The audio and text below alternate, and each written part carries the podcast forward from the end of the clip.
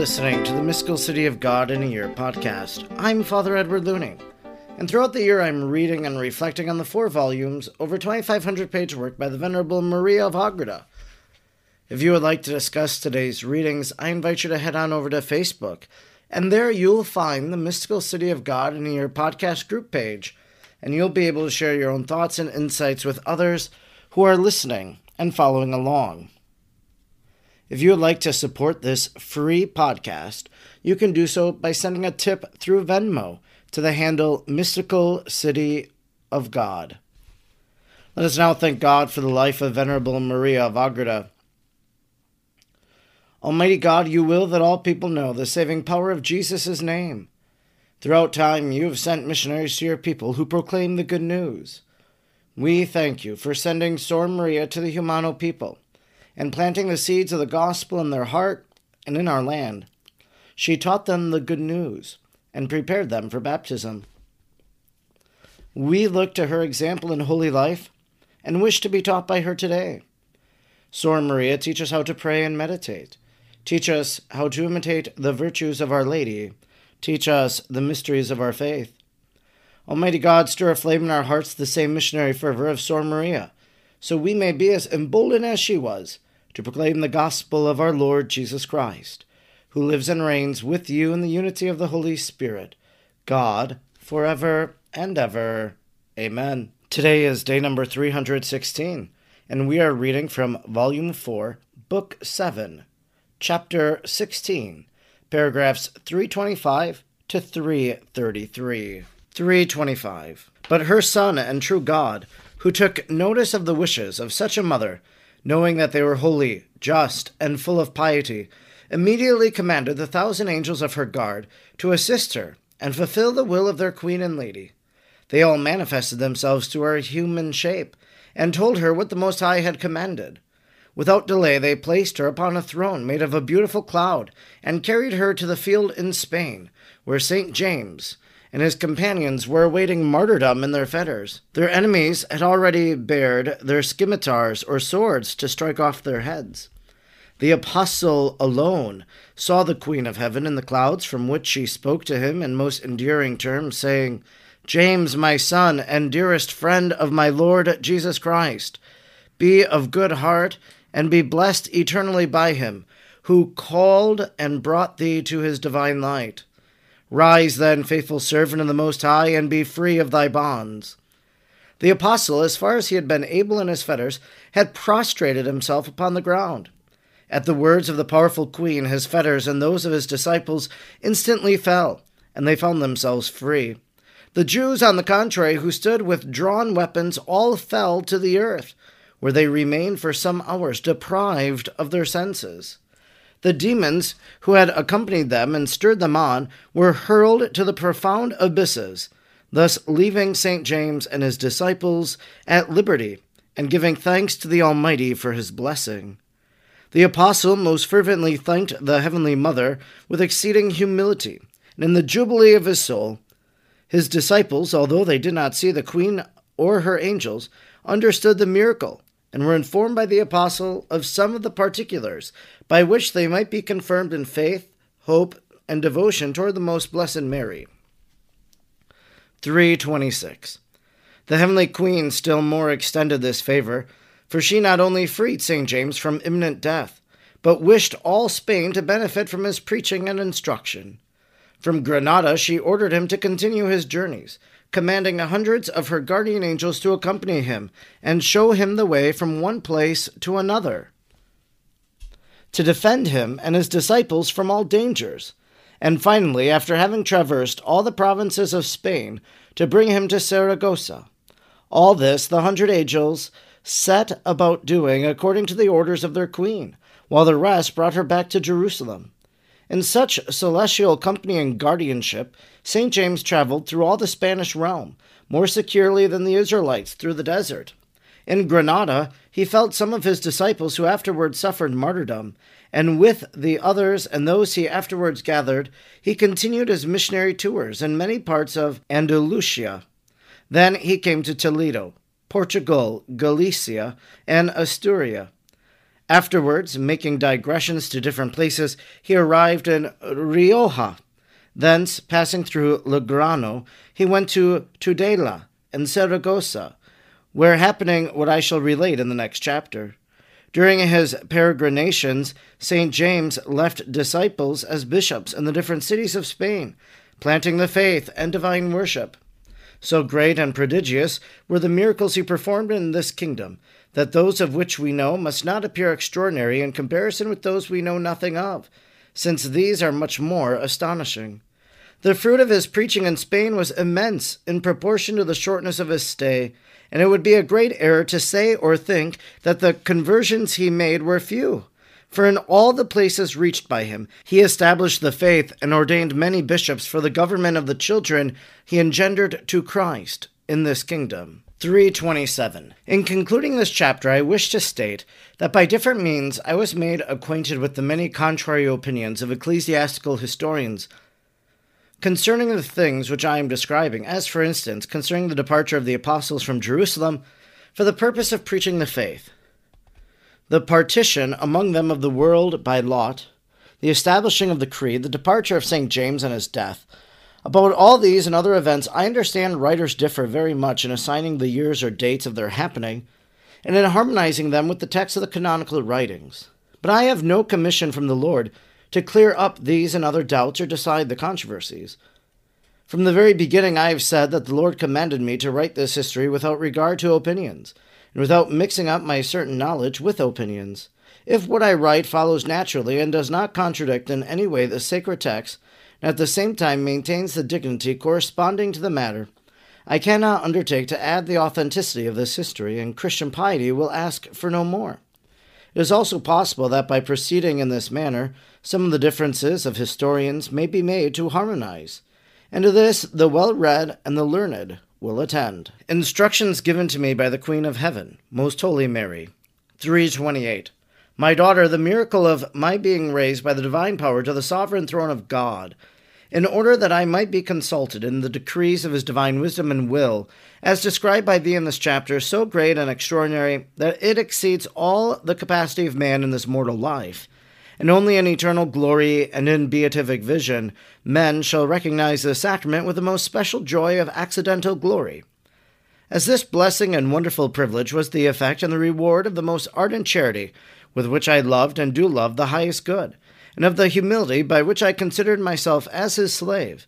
And as these virtues truly raised me to the throne of the divinity, and established me there, while yet in mortal flesh, I wish thee to have a more intimate knowledge of this mystery, which without a doubt was one of the most exalted wrought in me by the divine omnipotence, and which excited the greatest wonder in the angels and saints.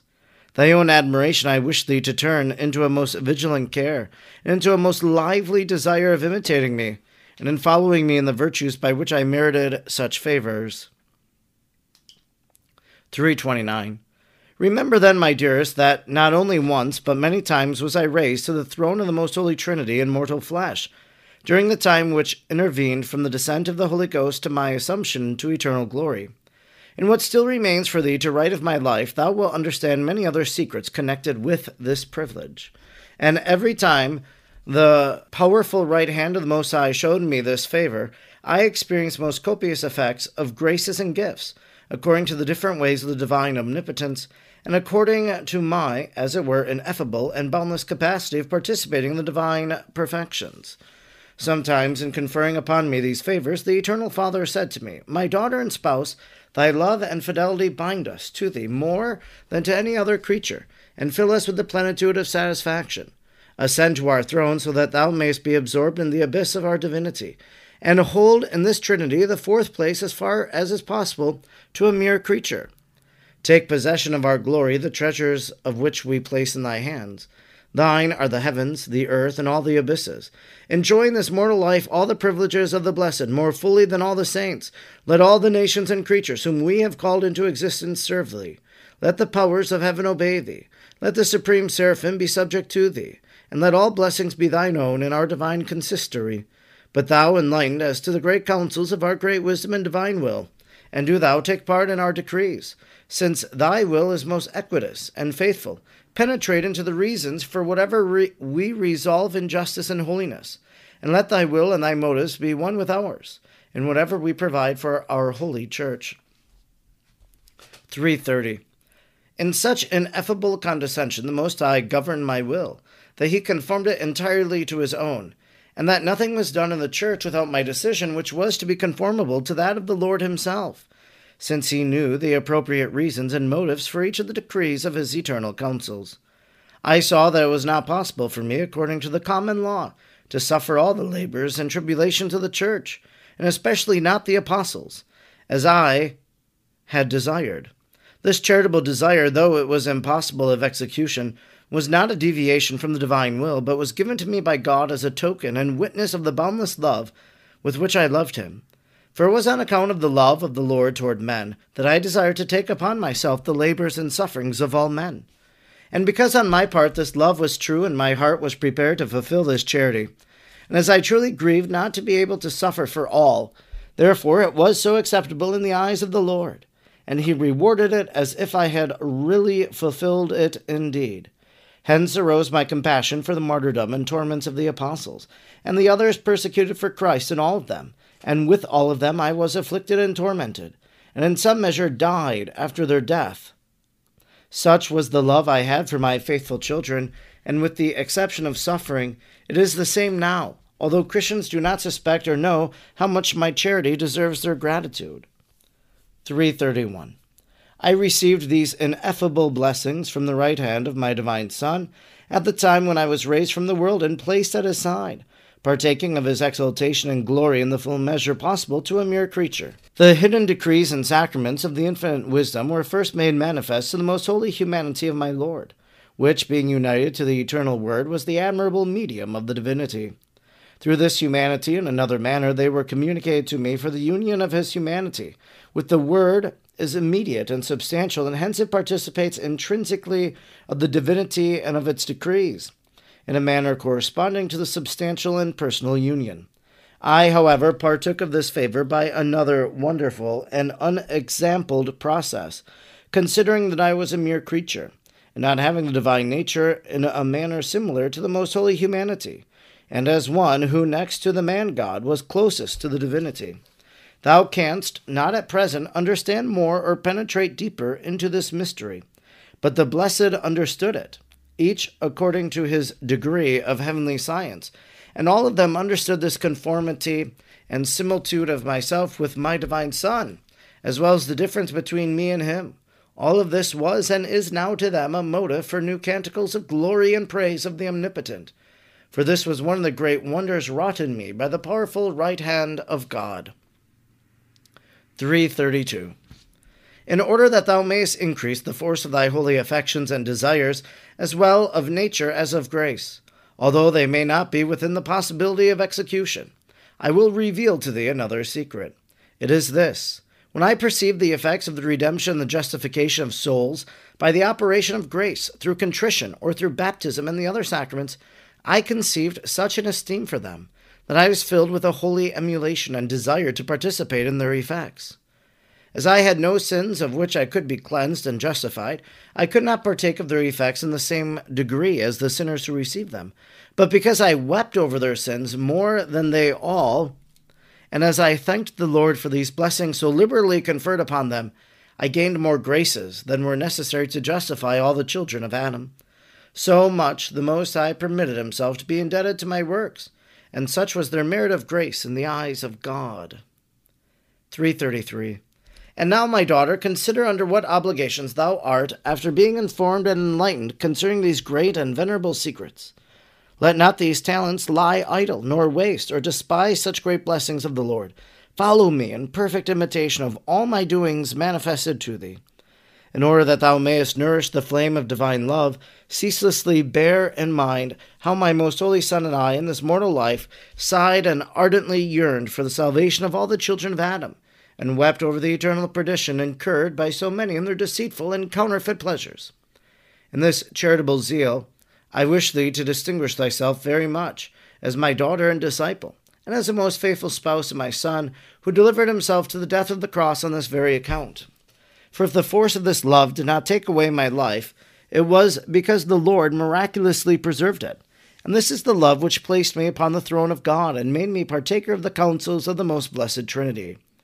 If thou, my dear, shall be as diligent and fervent in imitating me, and as anxious to obey me as I expect of thee, I assure thee of a participation in the favour shown to my servant James. I will hasten to thy aid in thy tribulations. I will govern thee as I have so often promised thee, and more than this, the Most High will be more liberal with thee than all the highest wishes can ever hope to compass.